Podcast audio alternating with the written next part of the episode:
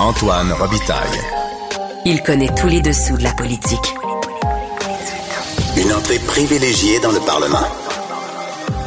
Là-haut sur la colline. Antoine Robitaille. Bon lundi à tous. Aujourd'hui à l'émission, les délais en justice explosent, des dizaines de causes sont abandonnées, le monde judiciaire sonne l'alarme. Dans la chronique constitutionnelle, la professeure Amélie Binette, en remplacement du prof Taillon, démontre les effets pervers de l'arrêt Jordan de la Cour suprême du Canada de 2016. Jordan visait à provoquer un choc pour réduire les délais, mais il a eu le grand défaut d'imposer des limites inflexibles et de ne pas tenir compte des contextes régionaux. Mais d'abord, mais d'abord, c'est l'heure de notre rencontre, les voix de la voix. Émotionnel ou rationnel. En accord ou à l'opposé. Par ici, les brasseurs d'opinion et de vision. Les rencontres de l'air. Mais bonjour Guillaume Lavoie, Antoine Revitaille, bonjour. notre expert en politique publique. On n'a pas de période de questions aujourd'hui, puis c'est lundi, donc c'est un jour de véloconomie. Tu veux, tu veux nous parler de l'économie du vélo? Qui est le géant qu'on ignore, qui est véritablement un géant économique là, sous la surface. Et si, imaginons que je te parlais pas du vélo, mais que je te disais, il y a quelque chose qui pèse 7000 emplois dans l'économie du Québec, Mhm.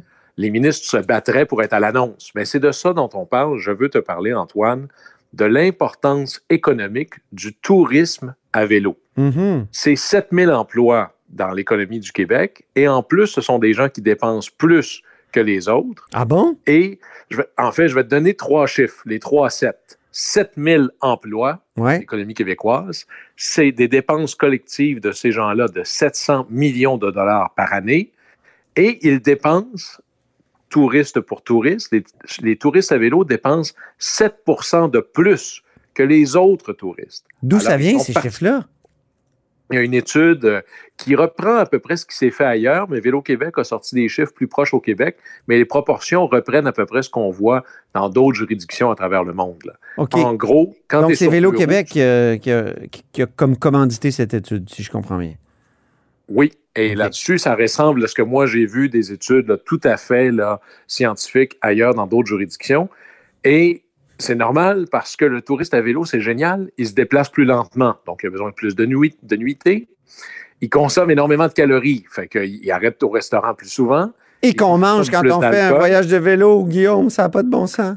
Ben là, c'est le bonheur des restaurateurs. Ah, puis là, c'est le bonheur là. aussi de, de- du- de celui qui fait le voyage à vélo.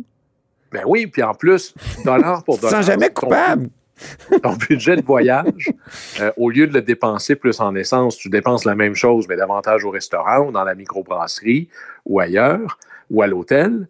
Et je vais te donner juste deux, et c'est là où c'est important, et c'est stratégiquement important pour l'économie du Québec de se Mhm. doter de méga infrastructures de vélotourisme. Par exemple, la véloroute des Bleuets, là, qui n'est pas exactement un exemple de juste avant hier, ben, C'est l'année dernière, extraordinaire, ça. Moi, je l'ai fait Oui. en 2000, il y a quelques années, en tout cas. On l'a fait en Ah, trois jours, je pense. C'est vieux, là. Ils ont passé leur décennie comme il faut, là. Et on me dit qu'ils ont bon. amélioré depuis encore. là. Ils n'arrêtent pas de rajouter des bouts plus protégés parce qu'il y avait, il y avait un bout, moi, où j'ai eu peur un petit peu. là. Il y a tu sais, des camions de bois qui te passent à gauche là. quand que tu es dans l'accotement. Mais Ce que l'on cherche à avoir, c'est toujours d'être en site propre et protégé. c'est ça. Et là, par, par exemple, l'an dernier, ils ont eu 310 000 utilisateurs. Là, en passant, genre, en proportion, il y a 276 000 personnes au Saguenay-Lac-Saint-Jean. Alors, c'est un méga moteur d'attraction touristique. Ben oui. Je vais t'en donner une autre. Oui. Tu sais, il y a l'Estrie. Ils ont fait un... Alors, le New York Times avait fait une liste cette année, au début de, de cette année, à l'hiver, Mhm. 52 endroits à visiter à travers le monde. Hum. Et le Québec était dans la liste, entre autres à cause de la région de l'Estrie. Et dans la justification pourquoi visiter l'Estrie, il y avait la véloroute gourmande. Ah oui. Un, un- un- si tu veux, un circuit vélo qui fait le tour de super bonnes tables à travers l'Estrie. Combien ça vaut ce genre de publicité-là pour venir au Québec? Et là, parlons, Antoine, de comptabilité nationale. Parce qu'à tout prendre, le cycliste à vélo est infiniment plus payant pour l'économie du Québec parce qu'imaginons que tout le monde dépense la même chose. Le touriste ordinaire qui fait, je sais pas moi, le tour de la Gaspésie en voiture, énormément de ses dollars sont dans la voiture qu'il loue ou qu'il a acheté et l'essence qu'ils mettent dedans. Hmm. Aux dernières nouvelles, c'est de l'argent qui sort du Québec parce qu'on ne fait pas d'essence et on ne fabrique pas de voitures. Ouais. Alors, les dollars dépensés par les touristes laissent une empreinte économique infiniment plus profonde dans l'économie du Québec. Hey, je vais penser à où- ça là, la prochaine fois que je roule, Guillaume, je vais me dire, je participe à améliorer la balance commerciale du Québec. Ben, exactement. Et c'est là où il faut sortir le vélo du ministère de l'Environnement. Pas qu'ils sont pas gentils, mais c'est véritablement un vecteur économique d'emploi, de retombées infiniment plus locales. Et franchement, le ministère des Finances devrait se dire Hey, comment je fais pour avoir plus de vélos au Québec? Parce que c'est payant. C'est Hmm. là où on parle de véloéconomie. Et je pense qu'il faudrait, Guillaume, avoir, comment dire, des, euh, parcours. euh, tu sais, euh, bien, bien identifiés, bien balisés, parce que la route verte, c'est très beau, mais parfois, tu sais, on est quand même sur le bord de la route, là, puis alors qu'on pourrait aller prendre une petite route de campagne à côté. Euh, tu sais, ça, ça serait important. Moi, je- cette année, j'ai pas fait beaucoup de voyages de vélo, mais j'ai fait quand même Montréal-Québec avec mon fils en deux jours. On a couché à Drummondville. Puis, euh, j'ai trouvé qu'il y avait vraiment, ça s'était beaucoup amélioré, là, mais il y a encore de l'amélioration. Et, et Ouais, c'est ben- sur le plan du, de la sécurité, du, du sentiment de sécurité. Si Ben, on veut que ça soit démocratique, tu sais. Oui, mais c'est là où, si par exemple, là, on est aux finances, là, nous, ce qui nous intéresse, c'est créer plus de richesses pour le Québec. Il faut appeler le ministère des Transports et dire où est votre plan pour l'autoroute économique qu'il faut installer sur le bord de la 138, sur le bord de la 132, Mm. entre Québec et Montréal? À chaque fois qu'il y a un viaduc, là, c'est, voyez ça comme un goulot d'étranglement de la prospérité économique possible du vélo. Mm. Donc, ça nous prend une priorité vélo au ministère des Transports, pas juste parce que c'est gentil, mais parce que c'est essentiel à la prospérité économique. Mais je peux pas croire qu'au ministère du Tourisme, on s'intéresse pas à ça. Et puis la route verte, elle, relève de qui? Euh, un peu tout le monde, mais encore là, on a tout, on l'a dit, on n'a pas de ministre responsable du vélo parce Ouais. que c'est par nature quelque chose qui doit toucher plein de choses, la sécurité, le transport, les finances, le développement économique. Au tourisme, c'est de plus en plus une priorité. Je fais le tour, moi, des régions touristiques. En Estrie, ils parlent de se faire, ils font un forum vélo, ils développent des produits vélo comme des Mm. routes balisées, comme la véloroute gourma- gourmande, qui est un extraordinaire succès. En Montérégie, ils se préparent à faire la a- même chose. Ouais. Bas-Saint-Laurent. Il y a des résistances des fois, hein, Guillaume. Là, moi, je sais que, euh, tu sais, je sais pas si tu as déjà fait le tour de l'île d'Orléans, mais c'était peurant. C'était peurant après une certaine heure parce que il y a une lutte là entre ceux qui voudraient, c'est un, endroit magnifique là, mais ceux qui voudraient faire un peu comme l'île aux coudes. L'île aux coudes, on, on fait le tour en vélo, c'est fabuleux. Mais l'île d'Orléans, il y a une lutte parce que les agriculteurs résistent. Ils disent, on n'a pas d'affaire à investir là-dedans. Nous autres, d'ailleurs, on veut pas trop de touristes. On veut, on veut que l'île appartienne à, à ceux qui, qui la cultivent. hein. Donc, c'est pas toujours facile. C'est pas toujours en criant vélo qu'on peut euh, faire améliorer, faire avancer les choses, je pense. Antoine, là, tu mets le doigt sur une, une réelle opportunité pour l'Union des producteurs agricoles. Ah oui? Le plus grand risque qui, qui nous arrive dans nos sociétés modernes, c'est la déconnexion entre la ville et l'arrière-pays, entre l'urbain et le rural. Et c'est plein de gens de bonne volonté en ville qui pensent que le poisson vient au monde dans le frigo euh, de l'épicerie ou que les légumes naissent là, dans le comptoir à légumes. Oui, oui. D'amener les urbains voir qui et où on produit ce qu'ils mangent tous les jours, quel meilleur moyen de réconcilier le rural avec l'urbain et de rendre véritablement national et partagé un agenda rural et agricole. Là, il y a une opportunité pour le monde agricole. Euh, on avait prévu de parler de barrage de François Legault, d'énergie, mais je pense qu'on va remettre ça à demain parce que là, j'aimerais t'entendre sur la décision de Valérie Plante de euh, finalement sortir les voitures de la montagne et de Camillien-Houd plus précisément à Montréal. Mais parlons de Camillien Hood. Là. Il faut, c'est très difficile à expliquer pour des gens, pas une affaire de qui sont pas de Montréal. C'est-à-dire, il faut le marcher, il faut découvrir qu'est-ce que Camillien Hood pour bien le comprendre. C'est un bout de route relativement étroit, coincé à plusieurs égards dans le roc, où il est impossible d'avoir un accotement plus large. C'est très sinueux et extraordinairement escarpé. On est presque dans des côtes là, qui rivaliseraient avec certains coins de Québec. là. Mhm. Alors, par définition, s'il y a des cyclistes qui descendent, ils peuvent atteindre des vitesses absolument extraordinaires. Et en montée, mais là, il y a des voitures aussi qui descendent rapidement. Alors, et tout a été essayé là, dans ce dossier-là. La seule bonne manière, elle n'est jamais facile parce qu'à un moment donné, le pied carré, est, il est fini, il est limité. Mhm. Moi, je pense que c'était certainement la chose à faire.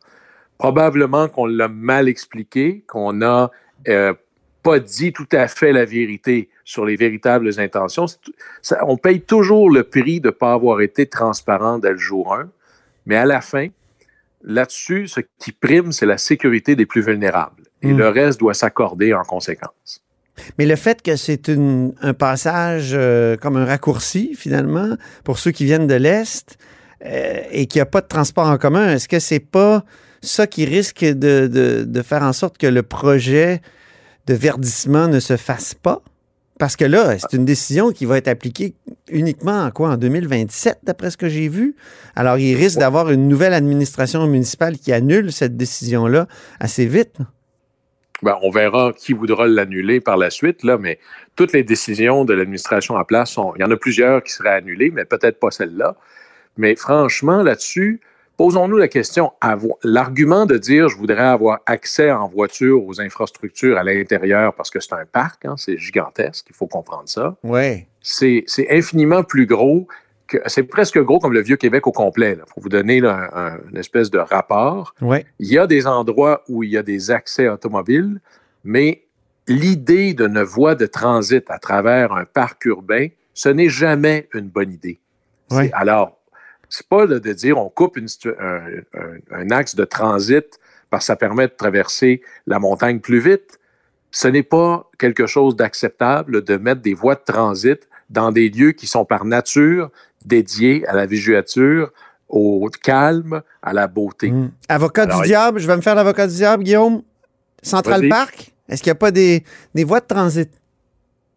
Toi qui ben, connais bien, euh, qui connais bien euh, les États-Unis et New York. Euh, ben, je vais plaider l'ignorance. Je connais bien les États-Unis. Je sais où est Central Park, mais là, est-ce qu'il y a des voies de transit dans Central Park? Je ne suis pas certain. Il me semble qu'il y en a.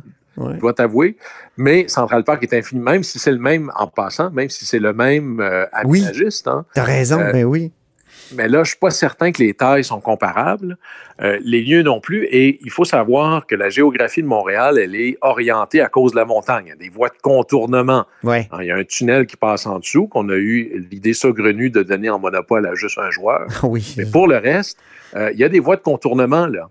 Ouais. Euh, que ce soit par le sud ou par le nord. Alors, c'est pas comme s'il était plus possible de traverser la ville d'un côté à l'autre. Hmm. Mais moi, je pense que ceux qui utilisent le parc et ce qu'on pourra faire de ce parc-là, euh, à la fin, on va gagner encore davantage. Jean Drapeau avait déjà eu l'idée débile de faire une autoroute pour passer par-dessus la montagne. Hmm. Est-ce qu'on peut tous aujourd'hui reconnaître qu'on a été chanceux qu'il n'est pas allé jusqu'au bout de son idée? Ah, je sais. Alors là-dessus, une voie de, de s'il y avait la possibilité physique d'aménager la possibilité de se rendre en voiture jusqu'en haut, c'est déjà une chose. Mais là, on a des limitations physiques qui ont des impacts sécuritaires importants.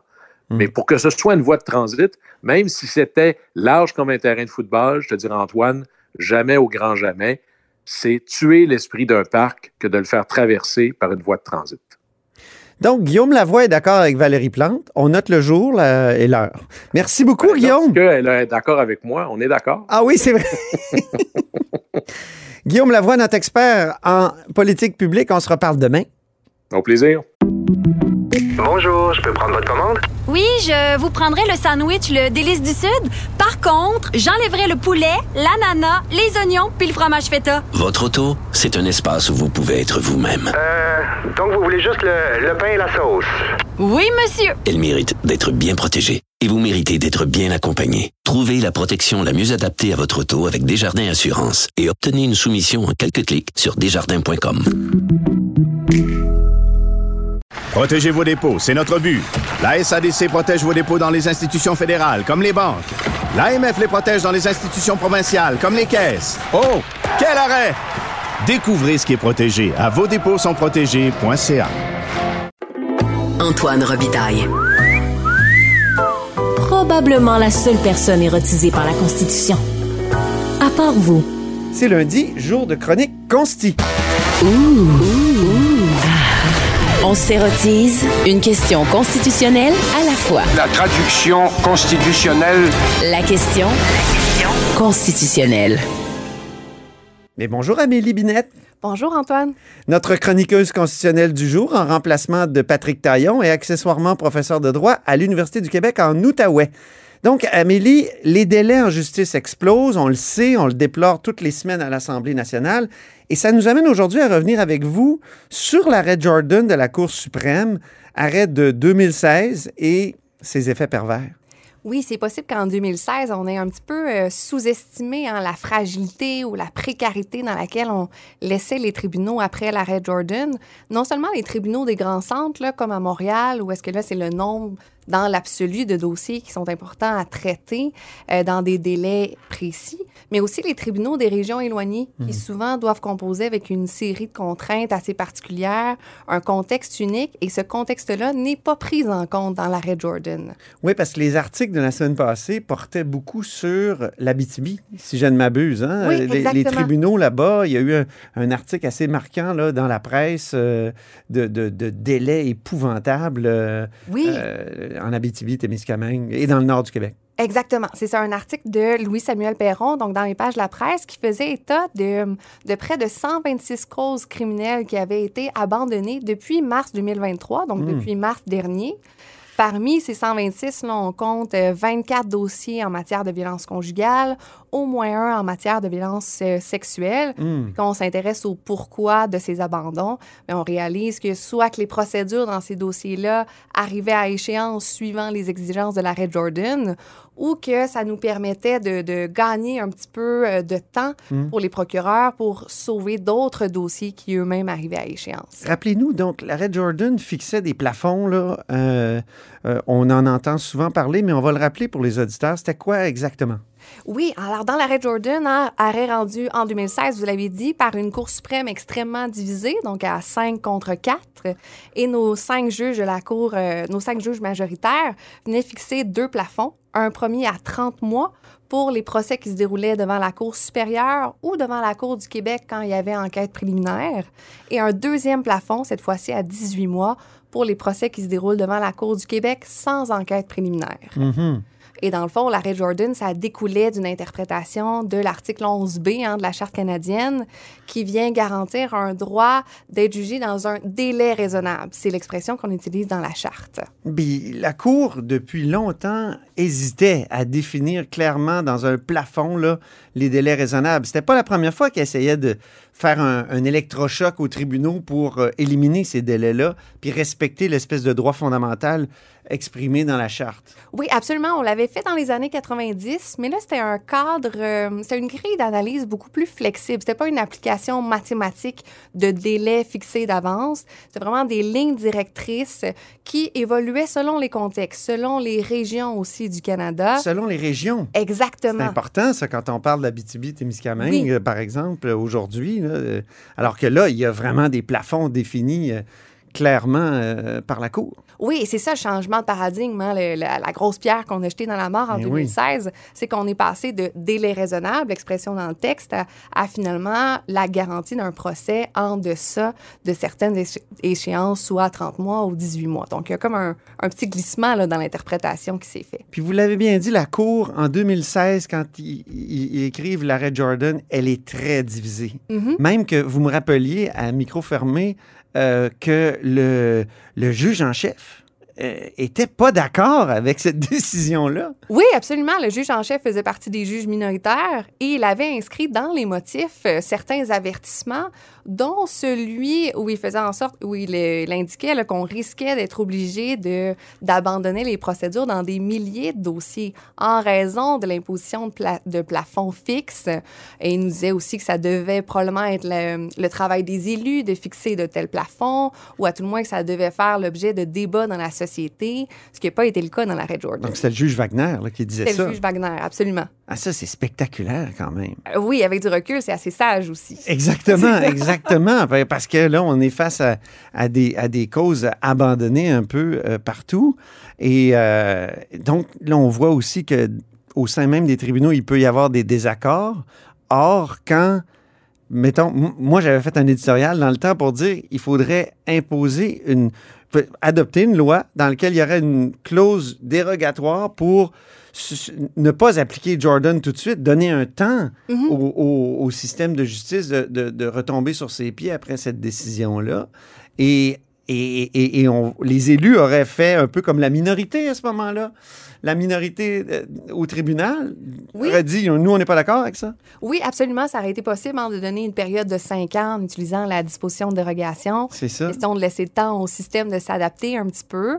En tout état de cause, là, le gouvernement n'a pas rien fait après l'arrêt Jordan pour s'assurer de s'adapter aux exigences. Il a, euh, dans mes souvenirs, là, embauché euh, plusieurs procureurs au DPCP. Il a aussi embauché euh, des avocats à l'aide juridique, donc des effectifs Jordan, mais du côté de la défense cette fois-là, pour s'assurer de maintenir le rythme. D'ailleurs, si je me trompe pas, avant la pandémie, les délais étaient beaucoup plus raisonnables. là. Dans la plupart des cas, on réussissait à atteindre les exigences de l'arrêt Jordan. C'est ça. Parce que quatre, quatre ans après le jugement, arrive la pandémie. Oui. Et là, ça, ça bouleverse considérablement les tribunaux. Oui, exact. Ben, l'espèce de fil de fer sur lequel on réussissait à se maintenir, là, on comprend que euh, ça devient une tempête. là. Mais vous l'avez bien dit tout à l'heure, Amélie, dans les tentatives précédentes de réduire les délais, là, les tentatives de la Cour, il y avait comme une flexibilité. euh, mais là, on veut appliquer ces barèmes-là et ces plafonds-là euh, depuis 2016 partout, peu importe que ce soit en ville ou en région. Exactement. Ça crée une certaine forme, à mon sens, d'incohérence parce que les problèmes, eux, se- sont diversifiés selon les régions où on se trouve. Si on revient à l'Abitibi-Témiscamingue, hein, Oui. c'est une région de quoi? Environ 148 000 habitants. On va prenez un accusé qui est libéré, par exemple, dans, euh, à Ville-Marie. Ville-Marie, qui est une ville de 2500 habitants. Ben, statistiquement, il a beaucoup plus de chances de recroiser à l'épicerie ou dans la rue Ah le ou la plaignante dans son dossier. Ben Là, oui. Maintenant, un crime, c'est un crime, là, peu importe qu'il se commette à Montréal ou euh, au Témiscamingue ou à Québec. Mais euh, dans les régions éloignées, avec des régions assez peu densément peuplées, ben, ça crée une dynamique dans les communautés qui est tout autre. Mhm. Ça, ça met aussi en péril un petit peu la confiance dans le système de justice. hein. On, on dit quoi aux enquêteurs qui montent les dossiers? On dit quoi euh, aux intervenants, aux intervenants qui travaillent dans les CALAC, dans les CAVAC, quand ils accompagnent, par exemple, les femmes qui veulent porter plainte en matière de violence conjugale ou sexuelle? Mhm. On abandonne des procédures criminelles, non pas parce que la, la cause n'est pas assez forte, mais parce que la justice n'est pas capable de les traiter dans les délais. Ouais. Un élément de découragement qui s'installe aussi. En effet. Donc, les, les causes euh, de l'arrêt des procédures dans les 126 dossiers, euh, arrêtons, arrêtons-nous à, à ces causes-là un petit peu. Elles sont multiples. Oui, elles sont multiples puis elles sont difficiles à régler. Euh, c'est pas par un coup de baguette magique qu'on peut, qu'on peut y parvenir. Là. Il y a des causes euh, plus régionales, donc qui sont propres à l'Abitibi-Témiscamingue, et il y a des causes disons, un peu plus nationales qui sont similaires dans l'ensemble euh, des palais de justice. Donc, si on prend nos causes nationales, ben rappelez-vous, à l'automne 2022, hein, la juge en chef de la Cour du Québec, Lucie Rondeau, elle prend la décision euh, unilatérale de diminuer le nombre de jours d'audience pour les juges. Donc, Le jour d'audience. Exactement. on- les juges siègent moins souvent. Oui, avant, un juge de la Cour du Québec siégeait deux jours pour un jour de délibéré, donc préparation, rédaction de dossier. Et après la décision de la juge, tout à coup, le ratio tombe à un pour un. Hmm. Donc, un jour d'audience pour un jour de délibéré. Alors, évidemment, ça diminue le nombre de jours d'audience, donc ça ralentit le rythme des procès. Mhm. Bon, je pense que c'est en avril 2023, la juge en chef va parvenir à une entente avec le ministre de la Justice pour augmenter le ratio. Sauf que du mois de septembre 2022 à avril 2023, ben, on a accumulé un important arriéré de dossiers. Là, on l'avait vu venir. On a pris du retard énormément. Exactement, c'est ça. OK. Donc, ça, c'est une cause, une des causes nationales des retards. Oui, c'est ça. Ajouté à ça, dans l'entente, il y avait, on prévoyait la nomination de nouveaux juges pour régler en partie le problème. Mais avant que les juges arrivent sur le terrain, siègent sur le banc, ça prend un certain délai. Euh, ajouter, bon, les récents concours qui parfois font l'objet d'un réaffichage, donc Oui. on ne parvient pas à trouver un candidat pour combler le poste. Puis évidemment, ben, il y a la pénurie de personnel là, qui touche l'ensemble des secteurs, dont le système de la justice. Ben oui. On pense aux greffiers, aux adjointes à la magistrature. Donc ça, c'est vraiment les causes qui sont, euh, qui sont présentes sur l'ensemble du territoire québécois. OK. Puis il y a des causes régionales aussi? euh, euh, Oui, il y a d'importantes causes régionales là, en Abitibi-Témiscamingue. C'est un district qui a fait l'objet d'une augmentation, en fait, d'une explosion du nombre de dossiers en matière de protection de la jeunesse. Ah, Et là, ça place le juge coordonnateur dans un dilemme un peu impossible. hein. Soit il augmente le nombre de juges en matière criminelle ou soit il l'augmente en matière de protection de la jeunesse. OK. On le comprend, il choisit la protection de la jeunesse, mais en tout état de cause, ça fait ralentir aussi les, les procès en matière criminelle. Euh, bon, les juges sont pas non plus exempts de départ à la retraite, de congé de maladie. C'est ce qui s'est produit euh, en Abitibi. Mhm. Et il faut savoir que les 13 juges de la Cour du Québec là-bas, ils gèrent aussi la cour itinérante au Nunavik. Ah oui. Et là, on a tout un ensemble de problèmes particuliers au Nunavik, notamment le, le manque là, cruel de- d'espace, de, locaux dans le palais de justice de Coudjouac. Euh, Ça, ça serait probablement à Québec d'ouvrir des nouveaux locaux, d'investir. euh, Et, et là, c'est la responsabilité sans doute du ministre. Oui, absolument. Il faut agrandir les palais de justice à ce moment-là, mais il faut encore une fois redoubler de- de- d'efforts pour trouver du personnel, pour Ouais. combler les postes de greffiers, etc. Euh, puis, dans le nord du Québec, on a un très gros roulement chez les avocats de la défense. hein. On a de la difficulté en matière de rétention. Donc, on a beaucoup de remises en raison du changement de procureur. Et finalement, ben, on a des problèmes qui traînent là, depuis des décennies de surjudiciarisation. Ah oui, la surjudiciarisation. Oui, je lisais au C'est Nunavik. un beau, euh, c'est un, beau, euh, une course à obstacles comme mot. Oui, absolument. oui, c'est vrai. C'est un. Surjudiciarisation. Donc, on, on- on fait trop dans le juridique. Euh, oui, ben, je vous donne euh, une petite statistique. Là. En 2019-2020, on aurait un adulte sur six au Nunavik qui aurait été euh, accusé d'un crime. Ah c'est oui. environ 11 alors que dans le reste du Québec, on est à 0,6% des adultes accusés d'un crime. Donc, on a juste une augmentation des dossiers là, dans l'absolu. On termine avec Jordan. Donc, appliquer Jordan dans ces conditions-là, dans- ça devient euh, comme, euh, je sais pas moi, euh, être- on est trop rigide. C'est trop rigide. Euh, oui, c'est trop rigide, effectivement. Ça tient pas compte que les problèmes diffèrent d'un district judiciaire à l'autre. Jordan ne tient pas compte non plus des circonstances exceptionnelles qui appartiennent au système. hein. Pénurie de main-d'œuvre, euh, espèce de bras de fer entre le juge en chef euh, et le ministre de la Justice. On n'en tient pas compte dans Jordan. Même on pourrait parler là, des, euh, du décalage de la pandémie qui a quand même euh, beaucoup de, de Ben oui. casse-tête dans le système vrai. de justice. Tout ça, on n'en tient pas compte dans Jordan. Donc, ça donne vraiment des situations dramatiques. Là, c'est à se demander, est-ce qu'on voit en Abitibi-Témiscamingue, est-ce qu'on est, vous permettrez l'anglicisme, dans un genre de tempête parfaite, c'est-à-dire un cumul de causes qui donne Ben des, oui. des conséquences épouvantables, mais qui relèvent un petit peu plus du contexte particulier à la région.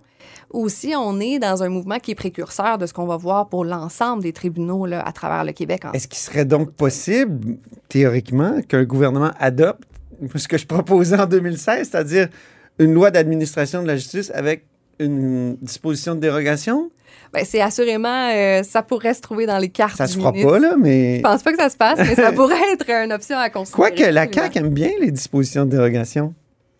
Oui, vous avez raison, ça serait pas sa première, à tout le moins. Merci beaucoup, Amélie Binette. Merci, Antoine. Je rappelle que vous êtes euh, professeur de droit à l'Université du Québec en Outaouais et aujourd'hui notre chroniqueuse consti. Et c'est ainsi que se termine La Haut sur la colline en ce lundi. Merci beaucoup d'avoir été des nôtres. N'hésitez surtout pas à diffuser vos segments préférés sur vos réseaux. Ça, c'est la fonction partage. Ça n'a pas nécessairement besoin d'être sur Meta. Là. Ça peut être ailleurs. Euh, une chaîne de courriel, par exemple. Je vous dis à demain. Cube Radio.